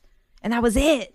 Like that, she just, she didn't accept it. And I was like, wow, you have really nice parents that have never been disrespectful to each other. You've never seen disrespect. Yeah. Her parents knock on her door. Like in my house when I was growing up, that was like my mom's house. She didn't have to fucking knock on the door. She'd open it and come in whenever Yeah. she wanted and tell me what I needed to do. So like just certain things when I see like people that I see that were raised in a certain way that weren't around like disrespect and all these other things. Emotionally healthy environment. Yeah, exactly. They they leave. And that's really what made me realize that like people can appear to have high self-esteem Yeah. like someone like me. I can appear to have high self-esteem, but the actions of someone who doesn't when if I was getting cheated on and continued to stay with the person, you know, and that's happened multiple occasions and it's happened to pretty much everyone in my family too. And it's like we've all stayed, not forever, but you stay. And I think that like it, I think it's really just like the way that exactly if they're in like a emotionally healthy situation growing up, then they're like, fuck this. I don't deserve this. Yeah. And they leave first chance they get to get out of a bad situation. Um, I'm sure you've been to Comedy Cellar before, Mm-hmm. and uh, upstairs that restaurant in the back where all the comedians hang out. And boy, at times it could be brutal because some of the comedians have some hard stuff to say, and times they could be really little misogynistic and hard on women too. Mm-hmm. And sometimes when you're hanging out with them, it feels like, oh, you're a sucker for getting married. But I gotta say, you know, I have some friends, like my friend Tom. When I met him 25 Tom years ago, Tom Papa. no, uh, Tom Hempel. He's not a comic, but when I first met him 25 years ago, within two minutes, I just want to stab him in the eye with a pencil. He was such an asshole to me. And my friend Fred, I've been friend with him for 30 years. He brought him specifically to aggravate me. But three, four years later, he got girl this uh, his you know current wife, obviously pregnant, that had three kids, and he's such a wonderful husband and father. It, it just boggles all my mind, and it just shows like if you're if you're with the right person, That's true. it, it works out. Like I just can't. I mean, her name is Rosette, and I have so much respect, and like she doesn't judge me with even with my crazy background. Um, it's just such a like a beautiful self-respecting thing. Like I couldn't imagine Tom having that 25 years ago. You know, so people have way to surprise you, and um, I never thought that's even possible for any of my friends because you know we're all idiot idiots when we were young, but it just shows like if you're with the right person, it, it, it can work. And like That um, I- is I'm- true. and they got like second marriage thing like a few years ago. It was celebration. Like Wow. they're like buddies and like they work. They have very good jobs. They have three kids. They're wonderful kids. And like I just, I just I'm still kind of shocked. No, seeing it's so true. that. It's so true because I have friends like that too. That actually they're They're kind of fuck up when they were young, yeah. but like we were all hanging out. Yeah. we were all getting fucked up, getting in trouble, and then two of them linked up and they kind of like broke off from us and they Yeah. were like having problems in the beginning because they were like 16 17 and they're still together now they've been married for over 10 years. Wow. they're they have two kids. They're like their one daughter. She's like eight years old or something. She's like class president of her grade. Like it's crazy. Like and exactly this was like of all of us those were the two craziest ones. The two wildest that went the most Yeah. extreme and crazy. And then on the other end they're the ones that are most extreme like in the family aspect now. And i'm looking at like all these different people because where we grew up in jersey city it was Sure. all a lot of people got pregnant in high school I can't think of one group of people besides them, one couple that is still together with Yeah. the person that they got pregnant with, and they're still together. It's like, it's so it's like you. It's surprising because I remember weeks before they ended up getting together, he was kicking the the front glass of a store open, like getting arrested and shit. Like he's so crazy, but now is like the best father, and it's it's crazy. It's really you never know when someone exactly also goes with the right person Yeah. and the right situation, how much their good qualities can come out. I, I, you know, because w- I remember early on with internet, like late '90s and early 2000s, and some of my friends got, you know, found a girlfriend through this online dating thing, and I don't know why I was so negative about it. I just thought like, well, I'm not a romantic person, but it doesn't seem like. You know, I don't know what comedian made a joke, but like, Dad, how did you meet Mom? Well, son, I was looking for a new used Toyota truck, and your, your mom just happened to be online, whatever, you know. But I, I guess when you put similar interests in what you're looking for, I guess mathematically it makes sense how you could find somebody That's interesting, yeah. that's they're able to meet someone like that. On the other extreme, you know, because I, I used to work a lot with Russell Peters, I met a lot of East Indian people, and um, I, this always shocked me. Like, I'll meet someone like they've been married for fifty years, they're in deeply in love, but a lot of them it was arranged marriage, and like it seems doesn't seem logical that's mm-hmm. possible, but they basically said like. Well, we made the best of it, and like over a period of time, we just learned to love each other. They, it seemed like it's backward. Like people get married in the West, like you fall in love with someone, Yeah. and eventually it doesn't work out or whatever. But East India and Asia, like I don't, I don't, I'm not a fan of arranged marriage because my parents were kind of, at least my mom didn't want to marry my dad. But in E- many of these East Indian people, like I'm just amazed when it works, and and that's And then- not that crazy of a rare event, actually. You know? Yeah, and but I wonder too, like the same thing, like marriages worked here for a really long time Mm-hmm. until like the last say 20 30 years marriages in America have like started to just be sabotaged.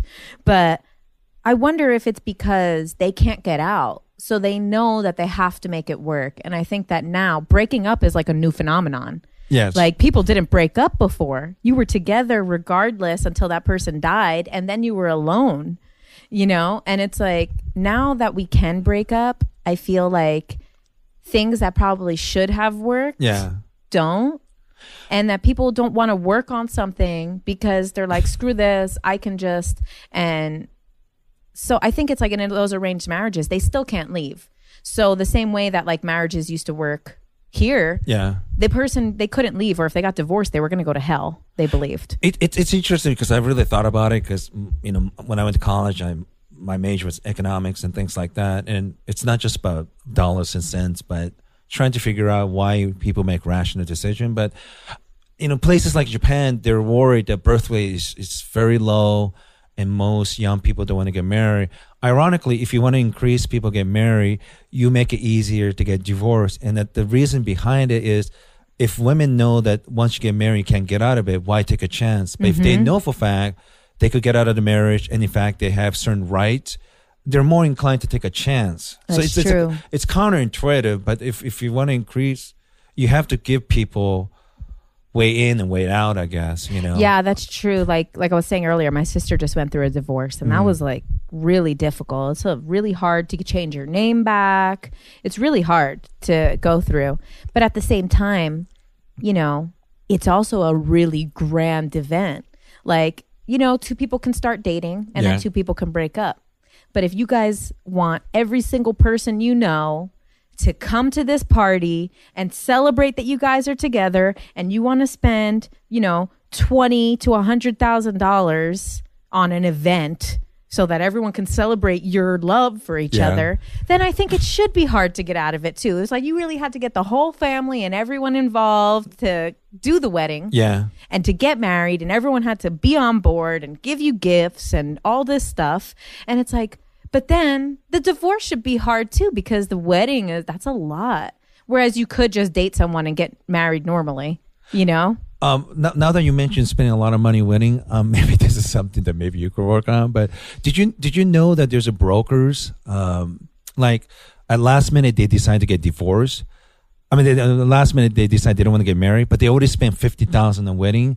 There's brokers actually come in and pay you like twenty cent on a dollar or something, and take that wedding and turn around and sell it to somebody else. oh my god what And a made me- great idea it, it made me laugh because sometimes like i think it might have been money magazine or something i was reading like so like one of the guests showed up like wow why why you guys why is this all cowboy themed wedding and they said like well uh, we, we we found a really good deal and the couple who were supposed to get married were from texas or something oh my god but that made me laugh. Like, there's actually a broker when shit does. So somebody's misery is actually someone else's like a really good deal, you know. Yeah. But I, yeah, it's- Wow, you know that that happened to my sister's first wedding. So she just got divorced, but the first time she was supposed to get married, Yeah. um, they got they cold feet, they called they called off the wedding like less than a month before. but they already paid for it, right? Everything was already paid for. So I mean, I didn't know there was brokers, but I didn't know either. But when I read it, I thought this is a terrific it's idea. It's a great idea. Yeah. Yeah. because it happens all the time. People end up calling off their wedding and they already paid for it. Now, by some weird chance, my sister's they she couldn't get refunded because they're like it's too late to book it again. But they said if they rebook it, they'll refund her the the hall that they were carrying it in. And then Ah. surprisingly, some hall a few miles away burned down. And the people that were supposed to be getting married there that day They they took over my sister's wedding and she got her refund and stuff and Oh, because everybody's happy. back. Yeah. Yeah, so luckily, I don't know, not luckily for those people, but for my sister's sake, an entire hall burned down and she was able to get her few thousand dollars back, you know? Um, uh, I guess one. Uh, it's been over an hour. Oh, yeah. oh, oh, going going back. Um, the, the affair. Did Did you ever watch uh, Rashomon by Akira Kurosawa? I haven't. It's it's so Kurosawa is absolutely one of the great giants of a director. You know, like Spielberg and uh, Scorsese. Everyone just uh, look up to him. In fact, one of his movie called Hidden Fortress is basis of uh, Star Wars. Like some, if you watch the Hidden Fortress, it's a similar like feisty princess, and there's a uh, guy protecting her with two thieves, goofy two thieves who are basis for, you know, uh, two androids for, for the Luke Skywalker and things like that Wow. and um, um, that movie Rashomon was really interesting because um, Kurosawa is considered as the most westernized out of all the Japanese director, and in Japan that movie did alright, but in early fifties when it when it was uh, released at the Venice Film Festival, it won the highest award and shocked uh, all the Japanese. But it's a story about um, there was a crime that happened in, in like a feudal Japan, and there's there's like four or five different characters. Everyone tell a different version what really happened. At the end of it, you can't figure out what really happened because even the person who narrating the story got caught lying on something. Oh, wow. So that was a big influence on the affair because after a while, like you don't know who's telling the truth. And and they could be both saying the truth, but just one remembers certain way than another. yeah, you the perception is different, and that's that's with anything. You know, that happens a lot of times. Like date rape. that's exactly you took the words out of my mouth. That's exactly what happens with date rape is that people remember it differently. Yeah, Is the girl remembers it? That's actually what my short film is about. The one that I said that I directed a few years ago. Yeah. it's actually about that, and it's about um, a porn star who bumps into the guy she lost her virginity to. right. and he wants to hang out but so she hangs out with him but then she uses it as an opportunity to talk to him to confront him about raping her Yeah. and he doesn't remember it that way he remembers it that she was all drunk and slutty Yeah. and she remembers it that he was trying she was trying to stop him and he kept going so well, did you actually use a real porn girl or? Uh, um no i used my friend but she has like um she has the look yeah. yeah so uh but it's a very she's like she doesn't look like a typical porn star she kind of looks like a like a gothy porn star I see. Like Yeah. a suicide girl. similar but without the tattoos Okay. yeah You know Billy Corben, he, the, the, the doc, uh, documentarian that we were talking about, Mm-hmm. and um, he's he's he's down in Miami. He's done tons of these uh, documentary for thirty for thirty. One called Broke, where all athletes lose their all their money. Amazing documentary, and he did one with um, about Miami Hurricanes, two of them. But early in his career, he made this documentary about this stripper in Miami, I think, if I remember right. And there's there is actual footage of uh, the incident where she claimed she got raped, and it's interesting when you watch the documentary. People have a different like. We all saw the same footage. Some people think she got raped. Other people are like, no, she didn't. She didn't get raped. She she wanted to have sex with them. Like Wow. it's, so perception's a it's a weird thing because it's not like you're asking their um, experience. You're you're just watching on the screen, and Wow. everyone everyone have a different interpretation of what really happened. You know? Yeah, that's a thing that is very complicated about that topic about date rape in general. And Yeah. just I mean, not all rape. A lot of rape is very like blatant. Violent rape is very blatant. Yes. But date rape is very it's very murky like that because exactly like uh even I had that situation happen to me and I confronted the person and that's actually was the basis of that Yeah. film that the person just totally remembered it completely right? differently and we argued about it and left it at that and we both will never probably see it the way uh, he'll never see it my way and I'll never see it his way Yeah. you know but that it's a very it's a very complicated topic because exactly you don't know how the other person is perceiving the situation and reading those cues Sure. I don't. I don't. And we could finish this now, but I, um, it's a little unrelated. But um, I noticed there's all these incidents in college campus where incident like you know, was that a rape? What whatnot? And I think biggest problem, I I could be wrong. I don't think young people in America learn uh, the consumption of alcohol as well as Europeans because um, young Europeans learn to drink from early on. They could handle alcohol, but I think these are these are kids leaving home for the first time. I Yeah. don't know. I don't know how much experience they have with alcohol, and they overdo it. Right? Like, um, yeah and they they don't realize they're going to black out because they've never been that drunk before I I wish we would lower the age to eighteen and let young people have an experience alcohol early on. You know, and and because. It just seemed like a disaster in college campuses, you know. Like they, Mm-hmm. I they, also don't, they feel- really don't know how to not deal. Uh, i also alcohol. feel americans cannot handle that like they just like we are so excessive bigger faster harder Yeah. that like i really don't think that americans can handle substances like any type of substance we're going to be so addictive and crazy about it for some reason as a whole like Yeah. everyone gets so fiendy and i don't know what exactly it is maybe because in general there's not a lot of uh i don't know just regulate not that there's not regulation um I don't know. I don't know exactly what it is, but I always feel like all these other places can have things. And here, everything gets so extreme and people take it so far. Like in all of these different, there's so many countries people can have guns and people have guns and it's perfectly fine.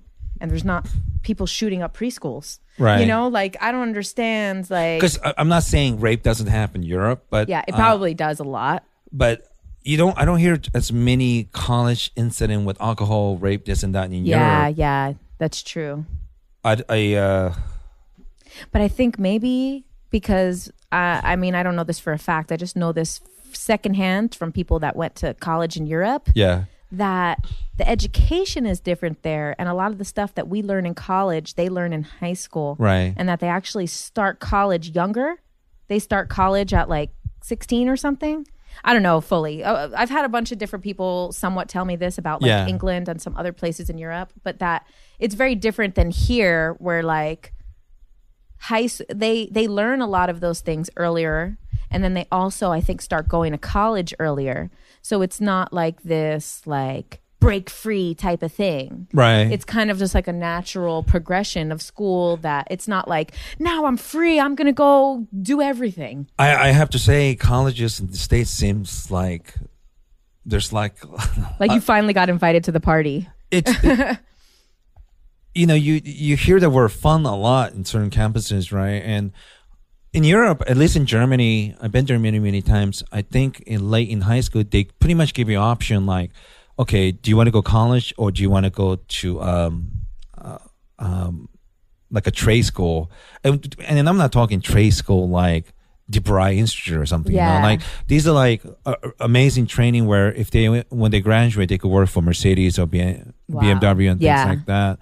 And like I don't think there's anywhere in the world that they have system like college sports program.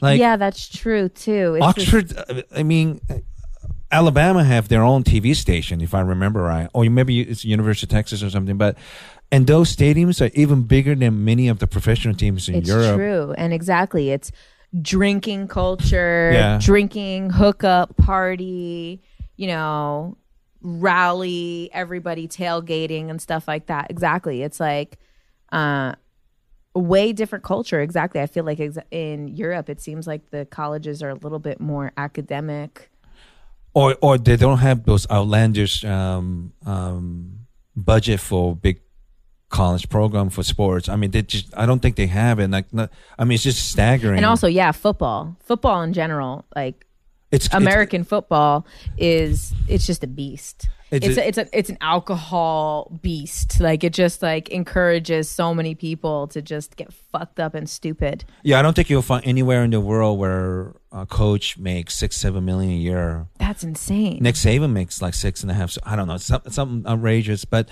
it's because there's so much money in this country for entertainment, you know. But it it is strange when you go overseas. Like, I, I don't think they really mix entertainment with academic as much as we do over here. you You're know? right. The, the entertainment is too intertwined with academics that We're econ- uh, entertainment's superpower. No other country come even cl- close to it. Yeah, it's true.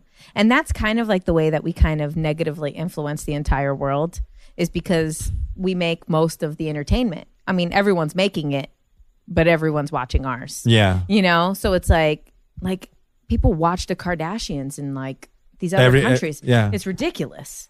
Like how I understand Americans watching it because we'll do some stupid shit, you know? But like I'm so surprised when I hear of like pe- places like France having Kim Kardashian come as like their honorary guest for their uh, Paris ball Man. or whatever. And I'm like, what the hell has happened to the entire world? Even Europe has gone to shit. they're they, they really are addicted to um American entertainment and It's have such a debauchery too. Where it's so, it, our entertainment is so ridiculous that it must excite them so much because it's not like they're living normal like that. The way that our entertainment is so ridiculous. it's it's funny because um um in a couple months I'm going back to Europe and I probably I might end up staying there for like two and a half months or something but Wow. um I'm going back to Sweden and stay with friends but do you watch Game of Thrones at all? Um, I watched the first three seasons. So you know Westeros that was the name of that Uh-huh. right?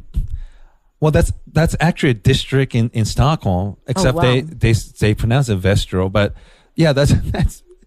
I remember going gas station like, what the fuck? This is from the Game of Thrones, but like, but isn't isn't it amazing? Like, it's a it's a fantasy about similar to what medieval Europe, I guess, but it's made by the Americans, and Europe people in Europe can't get enough of it. You know, there's crazy. we we are the biggest drug dealer when it comes to entertainment. Sure, we watch some animated stuff from Japan. Sure, we watch independent That's the artsy thing film with, in Europe. with Asian culture is that like the way that people talk about like uh, cultural appropriation, Yeah. the the uh, white people steal all of black people's entertainment and then use it against them, Yeah. and basically then are still racist.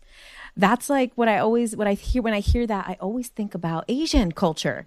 I'm like, do you not realize so much of our movies, some of our best movies, are just copies of Asian movies? You Yeah. don't hear Asian people crying about it though and like so much of like our culture and fashion comes from asian culture and cartoons and so many influence of entertainment is actually being stolen from japan a lot of times You know those uh, Clint Eastwood movie where he's a nameless anti-hero, he's a cowboy and starts shooting people. You know those spaghetti western. Mm-hmm. But all that is based on um, Kurosawa once again, the giant. exactly it's all stolen and Sanjuro. from, Yeah, they just they just basically copy that, really. You know, but but you know, um, Eisenhower say we live in, a military-industrial complex, but now we live in mili- military-industrial entertainment complex. Oh my god that sounds so dangerous We- when you add entertainment to that military and industrial because the way even U.S. military recruiting was, they give free online video game where you become soldier, you get points, you become you go to basic training, you get certain points, and you know all the drone shit is yeah manned by literally guys using a fancier joystick. But yeah, it's. I, I'm very grateful. We'll finish that here, but I'm very grateful to live in LA because even with my advanced age, it's like LA is such an interesting place, and then you're young enough, you're talented enough.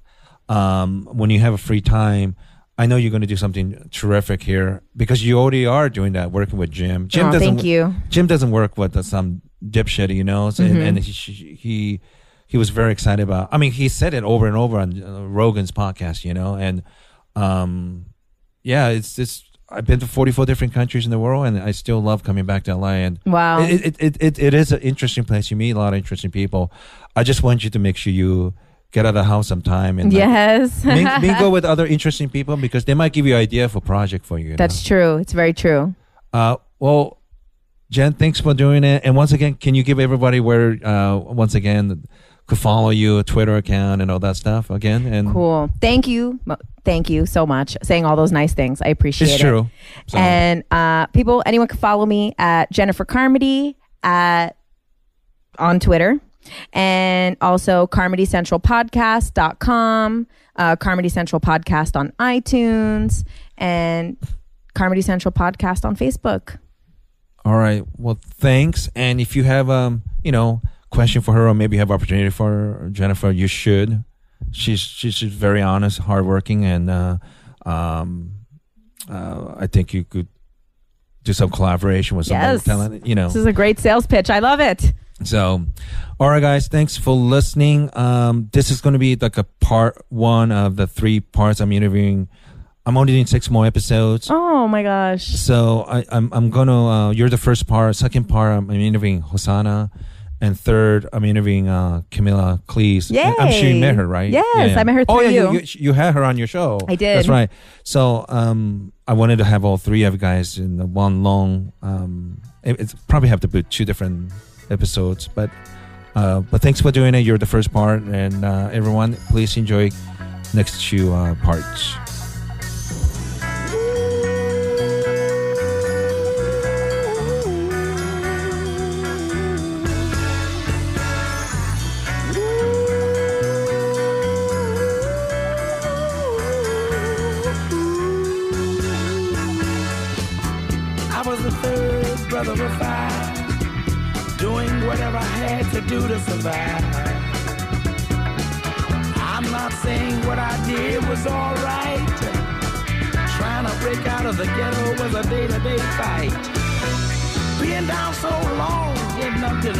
Didn't cross. But I knew there was a better way of life, and I was just trying to find. You don't know what you do till you put under pressure. Across 110th Street is a hell of a tester. Across 110th Street, pimps trying to catch a woman that's weak. Across 110th Street, pushers won't let the junkie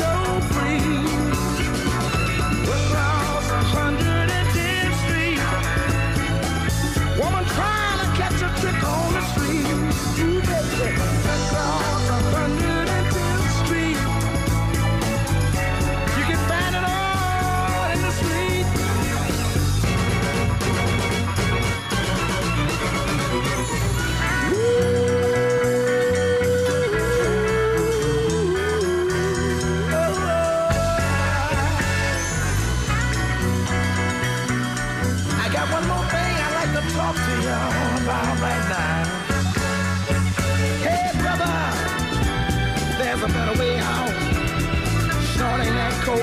that dope, man, you're copping out. Take my advice, it's either live or die. You got to be strong if you want to survive. The family on the upper side of town will catch hell if without a ghetto around. In every city you find the same thing going down. Harlem is the capital of every ghetto town. Let me sing it. Across a hundred woman that's sweet. Across a hundred and tenth